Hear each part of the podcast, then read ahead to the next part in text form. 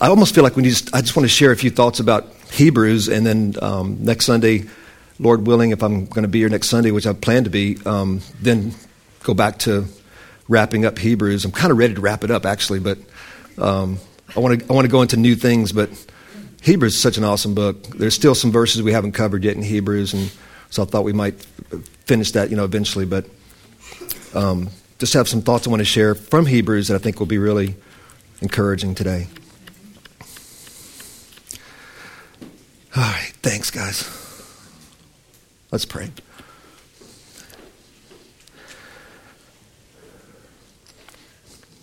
Lord, we just thank you every day that you've opened our eyes to who you really are. Thank you, Father, for this awesome covenant that you cut for us. Thank you that you changed the priesthood. You changed the priesthood so your kids could just come to you at all times. Now we come boldly to a throne of grace to find help and mercy in time of need because you wanted it that way. You found fault with the covenant because your kids couldn't come to you. So you changed the covenant. You fixed it so your kids could come to you all the time, around the clock. Entrance has been granted beyond the veil. A new priesthood has arisen as prophesied after the order of Melchizedek. One sacrifice for all sin, for all people, for all time.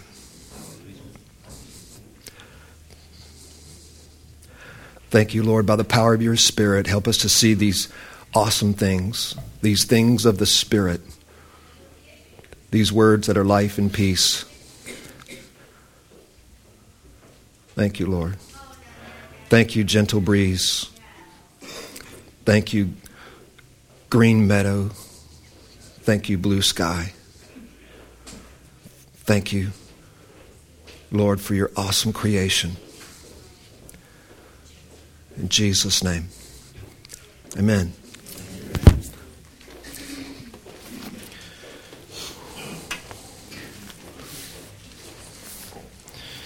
Love you guys so much.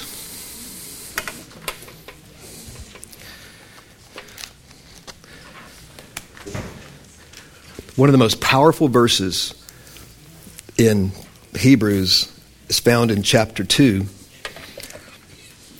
And you know, if I, if I had to summarize Hebrews, if I had to summarize what the, the letter is really all about, I think we've already done this before, but just to repeat it, Hebrews is a, is a, is a, a letter written by the inspiration of the Spirit of God, and it reveals a God who yearns to give you strong encouragement, free access to Him without fear. And beyond that, it's a letter that says, I want you to not only have free access to me without fear and give you strong encouragement because of what I'm going to do in this covenant. Beyond that is I want you to see something that what I have done is I have not only given you access, but I have literally made you my house. As Hebrews says, whose house we are. He has joined himself to us. We to him and he to us.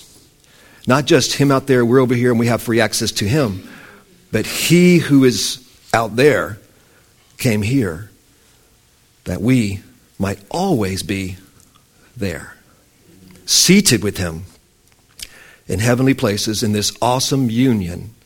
But behind it all is a God who so loves us that he doesn't want us to have any fear, especially about death, especially about what comes after death. And that's the verse I'm about to read in Hebrews where the heart of God came to destroy that fear of death, where people were in bondage all their lives because of the fear of death. What's going to happen after I die? Am I good enough to go to heaven? Have I done something I shouldn't have done? Have I crossed all my T's? Have I dotted all my I's? Am I fear of death? in bondage all their lives for fear of death. And that's the, one of the main things he came to do was through death, through his death, to destroy and render powerless him who had the power of death Satan himself, evil. And behind that, you see the God, a God who says, I'm going to do all that it takes to remove fear from your life. Not just fear of death and fear of what comes after death, but fear of life, fear of trouble and not having a God you can come to, fear of struggles and not having a God you can come and run into his lap and, and share all your fears and all your weaknesses and all your struggles, and him hold you and say, I'm going to fix this. You're my kid, I'm going to fix this. You're my son, you're my daughter, I'm going to fix this. Fears, all kind of fears. Perfect love has cast out all fear. Perfect love has cast out all fear, John said. Unconditional love has cast out all fear. And that's what he wants us, his children to, to experience because he came to do that. During Christmas, we sing about Emmanuel, God with us. And usually during Christmas, everybody's got this awesome Christmas spirit about, you know, hark the herald angels sing and joy to the world. And, but that's, that reality is not on the calendar. It is an eternal, fixed reality. Every moment of our lives, He is with us. Emmanuel. He said, Look, the Lord says, I will not leave you orphanless. I will not leave you orphanless. I will come to you. That's the promise of the Spirit. I will send you another comforter. In that presence, my Father and I will abode, make our abode within you. You will not be fatherless. You will not be alone. One of the things that um, God really touches his heart, the scripture says that his, his heart is close to the widow and the fatherless the widow and the fatherless, no husband, and children with no daddy. But God is God has moved to that, and He has made Himself our husband and our daddy. He will not leave us as orphans. Big God, big heart, huge, huge. He wants us so much to know that that that name, Emmanuel, God with us, is a reality every single day because He's brought us into union with Himself. So, to summarize, I would say Hebrews is that it's a, it's a book that reveals a God who has such a big heart that He wants us to have no fear in life. He wants us to have free access to Him at all times, regardless of, of our sins, because that's what He did. He changed the priesthood to take care of the sin problem. The old priesthood was set up where sin was covered, as we know, day by day, week by week, and there was a constant consciousness or remembrance of sin because it was never taken care of, it was just covered. So he fixed that. He changed the priesthood and, be, and brought in the new priesthood that was always prophesied to come. That, as we know, Levi paid tithes in the loins of Abraham to Melchizedek, indicating that this new priesthood has always been God's intention. For God takes no pleasure in a covering of sins. And then now we have free access with no, with no fear because he took away sin. Changed the priesthood to take away the sin problem. And with the change of priesthood, there must also be a change of the law. And so the covenant had to be changed. Everything changed. And of course, it was foreshadowed this would happen. The law was merely added. We know that. It wasn't like plan B. God didn't say, yeah, I got to change. No, it was always plan A. And he put plan B in there after plan A to show us how much we needed plan A and how plan B doesn't work. So then plan B had a beginning, had an end. It began on Sinai, it ended on the cross on Mount Moriah. Plan B ended. We're still in the church, still arguing about plan B, whether we should be under plan B or plan A. And God is going, no, that's why it's called plan B. It was never meant to be plan A. And Galatians talks about how Abraham saw it how God saw, Abraham saw how righteousness would be given by faith. And, and, and law, the law was, plan B was just there until the seed should come to whom the promise was made, the Christ himself. Because God didn't really bring righteousness, He brought the seed. You see, it's a baby, it's a person. His answer is not the gift of righteousness, it's not even forgiveness. His answer is not even peace. His answer is the Son. The Son. John says the Word was with God, and the Word was God. And the word with, there are three ways you can write with in the Greek.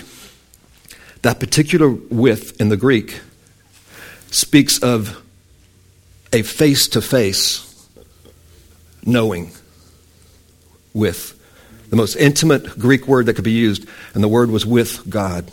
The Son was with God, face to face. That's why the Son could say, No man has known the Father but the Son.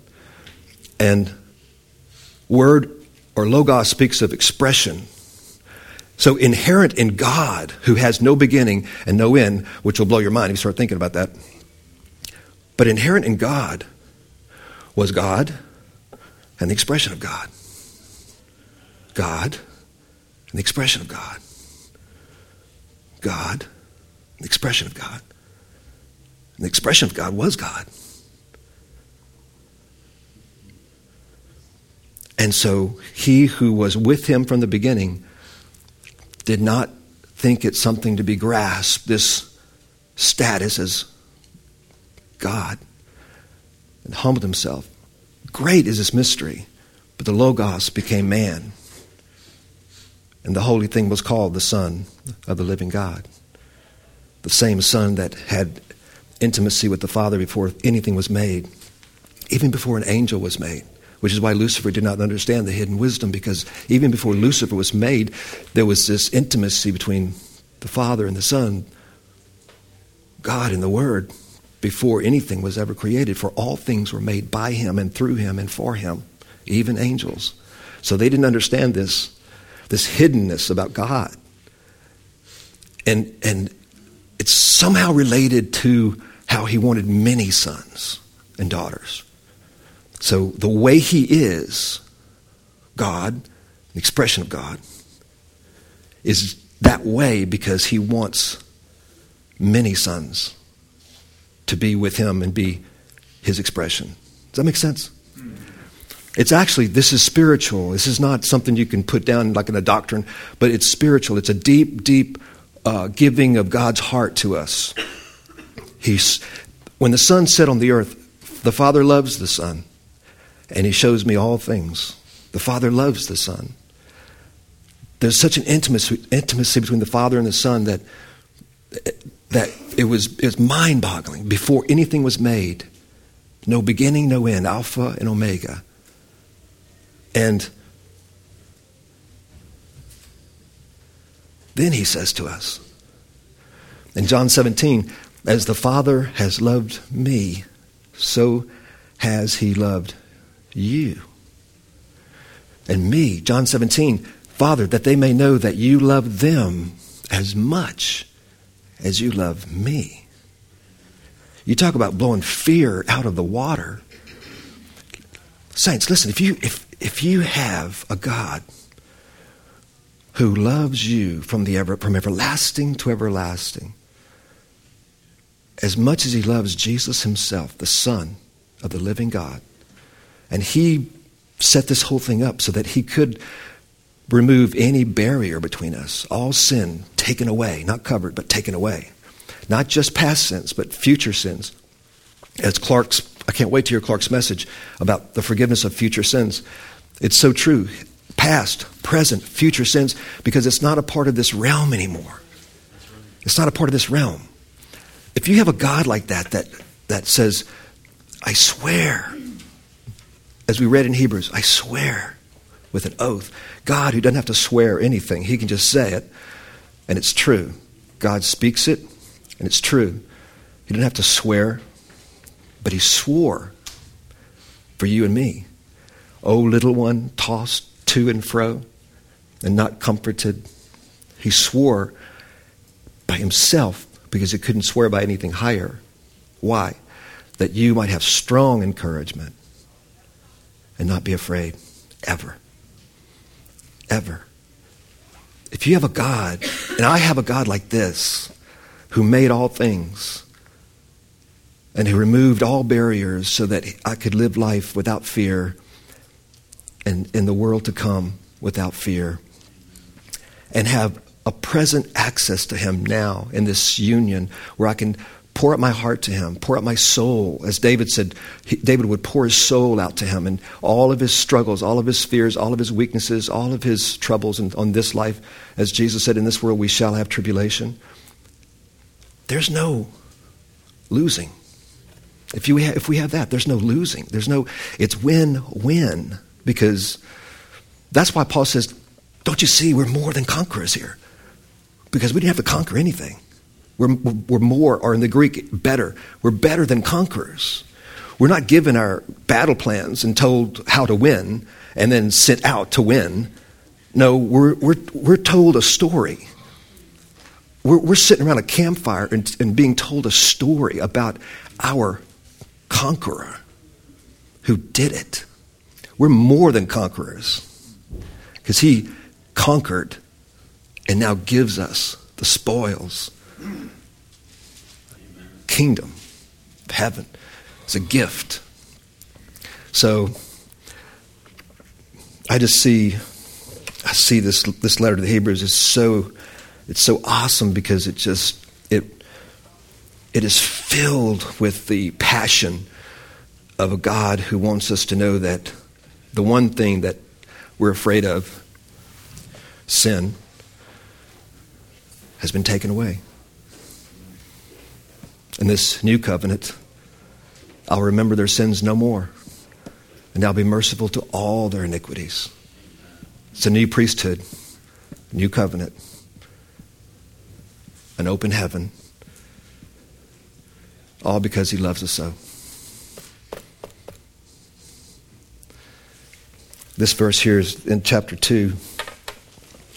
Chapter 2, verse 14. Since then the children, look how tender that is.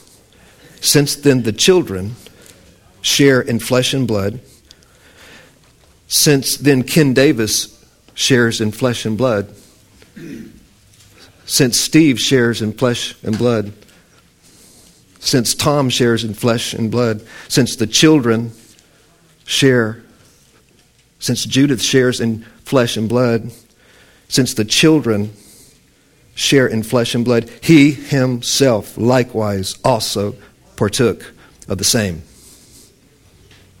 That through death, his death, he might render powerless him who had the power of death, that is, the devil, and might deliver those who through fear of death were subject to slavery or bondage all their lives.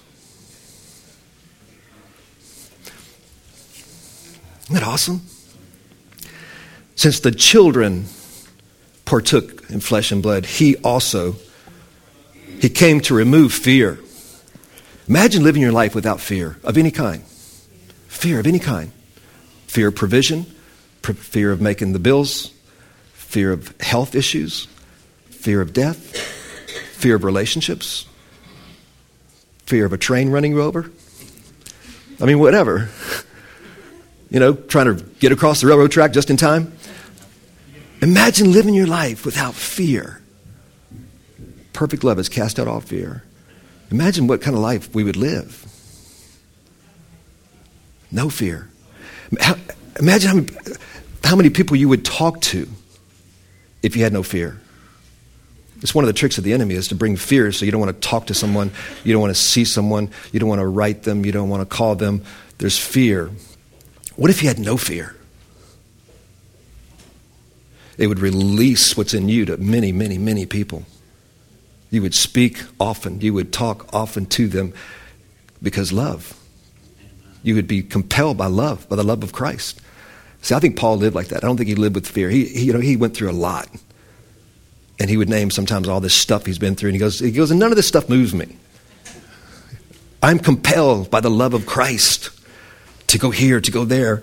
You know, Jesus was just like that. He said, I must go to this city. I must go to that city. I must. He had no fear. Many times the disciples would say, No, Lord, you can't go to Jerusalem. They'll kill you there. Uh, you know, you said Lazarus is okay. You said he's okay. You said he's sleeping. He must be okay. Let's stay here. It's safer. Of course, he, said, Well, actually, he's, he's dead. I was speaking spiritually. I'm going to go wake him up. But they were afraid of going into dangerous territory, but not him. Without fear, life would be so, so different.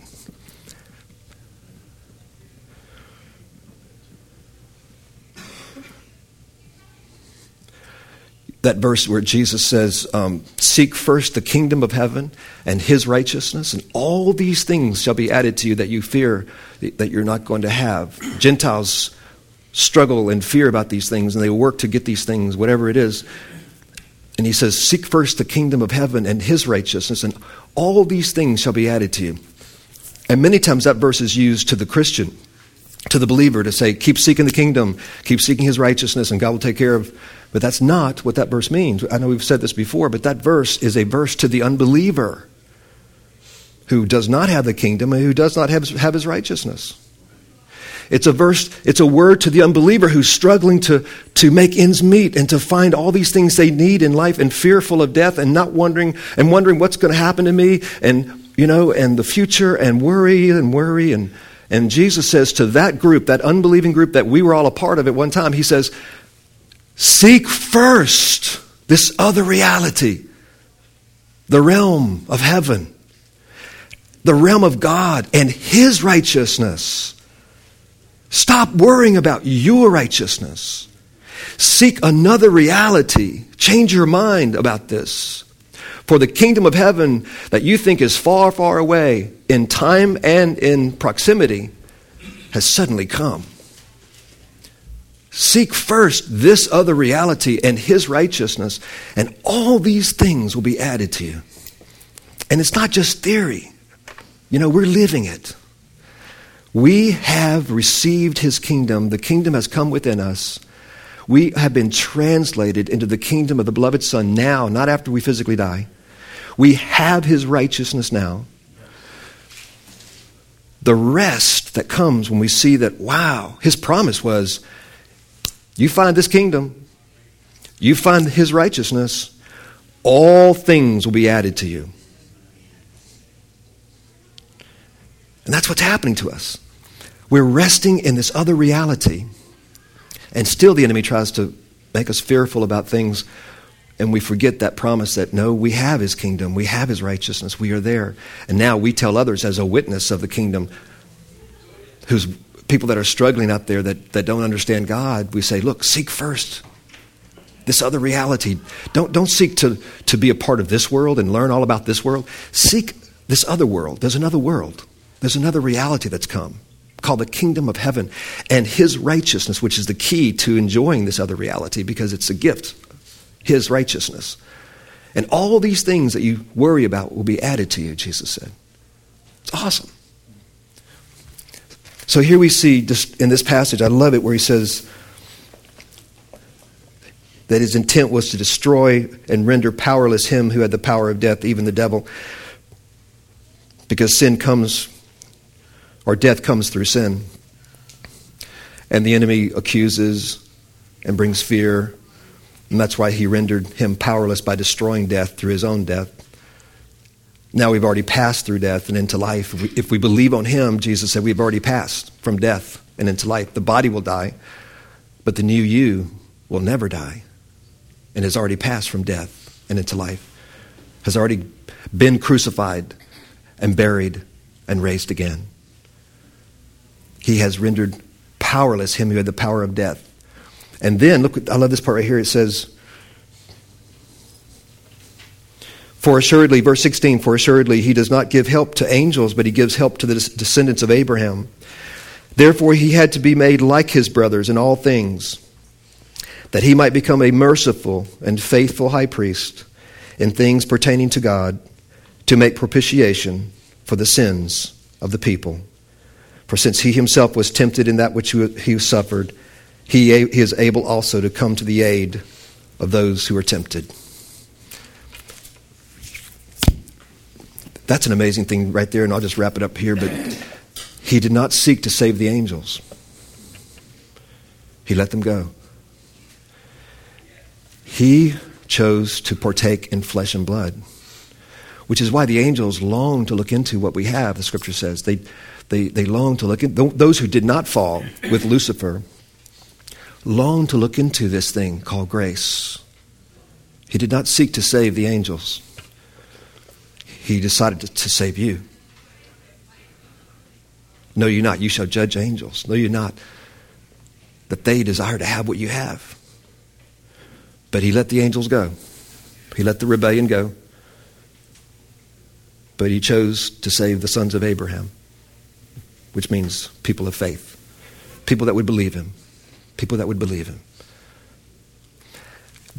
Just the other day, I was, I was thinking, pondering about some things, and I text Clark. I was like so, so stoked. It was like uh, I just got this glimpse of how generous God is, how generous He is, and how He is so ready to just give and pour His life into us.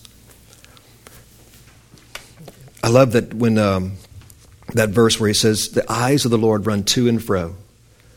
Throughout the whole earth to show himself strong on behalf of those who look to him.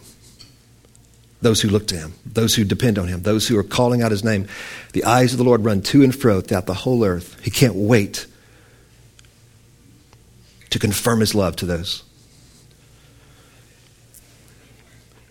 Jesus wept over Jerusalem because they didn't recognize him and didn't believe in him.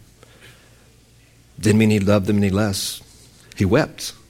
Oh, Jerusalem, Jerusalem, how often I would have gathered you like a hen gathers her chickens, protected you from all evil, but you would not. And now your enemies shall surround you, and you shall be leveled to the ground. Oh, Jerusalem, Jerusalem. Imagine him saying that with tears in his eyes. His eyes are filled with tears. He's sitting on the side of the hill looking down on Jerusalem. He knows what's coming. He knows what's coming in, the, in, terms of his own death and resurrection, but he also knows what's coming to a people who, the majority, rejected their own Messiah. For he came to his own, and his own received him not. And he's on the side of the hill looking over Jeru, Jeru, Jerusalem. Oh, Jerusalem. The prophets I send to you, you stone you know? His great love.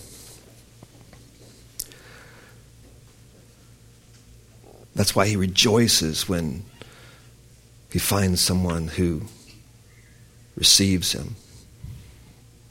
This, I love those verses in the Gospels where the disciples were all excited. They come back, you know, with all these stories of the miracles and the power of God that worked through them. And they were like just ordinary people. They weren't even born again yet. They didn't even have the Holy Spirit yet. They were given authority. They were delegated authority by the Christ. He goes, I give you this authority. It's a power of attorney kind of thing. Wasn't any kind of spiritual work in them at all, which was quite evident when they started arguing with each other who's the best and the greatest. You know, they had this power as fleshly men.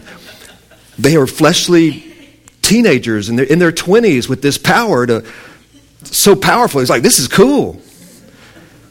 I know, Lord, the Samaritans don't want to talk to you. Should I rain fire down from heaven and destroy them like Elijah did? What's cool about that is that he thought he could. And he could, if Jesus would have let him. I mean, they, they had this delegated power from the Christ, but they were still in their flesh and natural. So he rejoiced when they came back, all excited. And it, Scripture says he looked up to heaven. And he said, Oh, Father, you have hid these things from the wise and prudent, but you've revealed them unto babes. And the scripture says he rejoiced in his spirit that God would hide these things from the wise and prudent and reveal them to babes. Just kids, just young kids.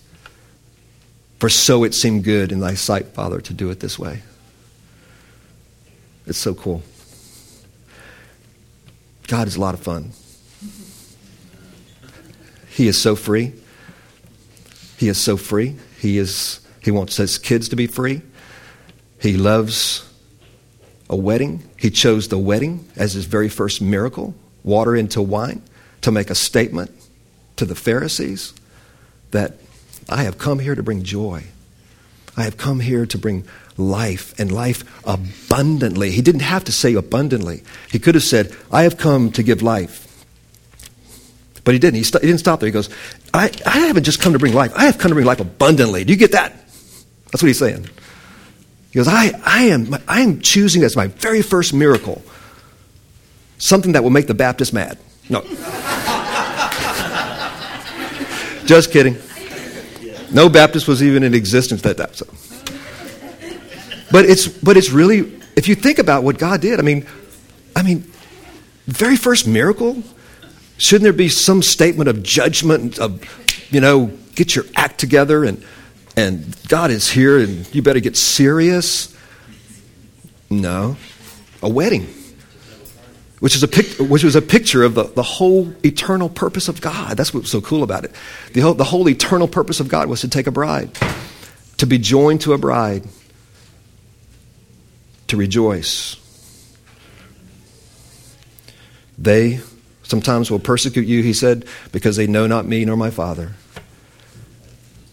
Just to look at creation, you can see how awesome God is in terms of how he loves to make, you know, a thousand different fish, colors, birds, animals, tigers, elephants, I got an, an, email the other day. Someone sent me about how the elephants or how the animals are so awesomely created. Like the elephant is actually created where all four legs bend up at the same time. The horse raises up from the back legs first, and other animals with four legs do that. But God made the elephant because of the enormous weight. He had all four legs work to lift the elephant up at the same time. Isn't that awesome? He loves his elephants. He does. He loves his elephants. Like the last verse in the book of Jonah. Jonah wanted to destroy the whole city, you know, and God says, Why do you want to destroy all these people that half of them can't tell their right hand from their left hand, which they think is an indication of a reference to children? And also, there are many animals. Period. End of story. Last word he puts in the book of Jonah. And there are many animals. That's God speaking to Jonah who wants to destroy the whole place.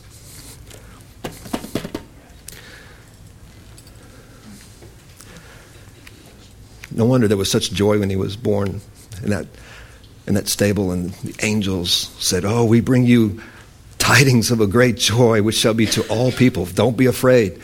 Fear not. Something awesome is coming to you. Fear not.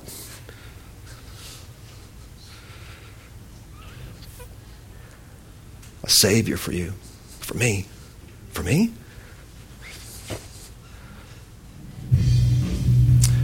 Lord, thank you so much. We just pray that we would hear your heart.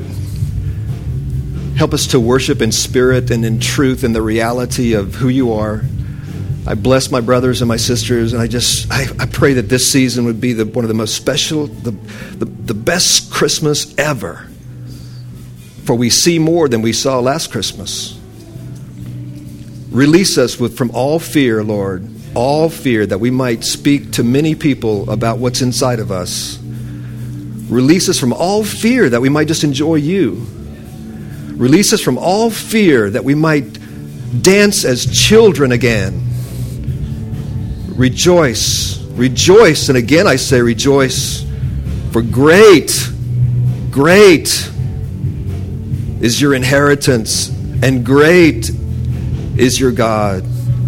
For he has not left you alone or orphanless or as orphans for he is now within you.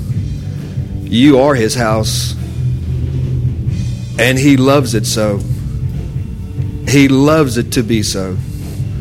Thank you, Father. In Jesus' name. Amen.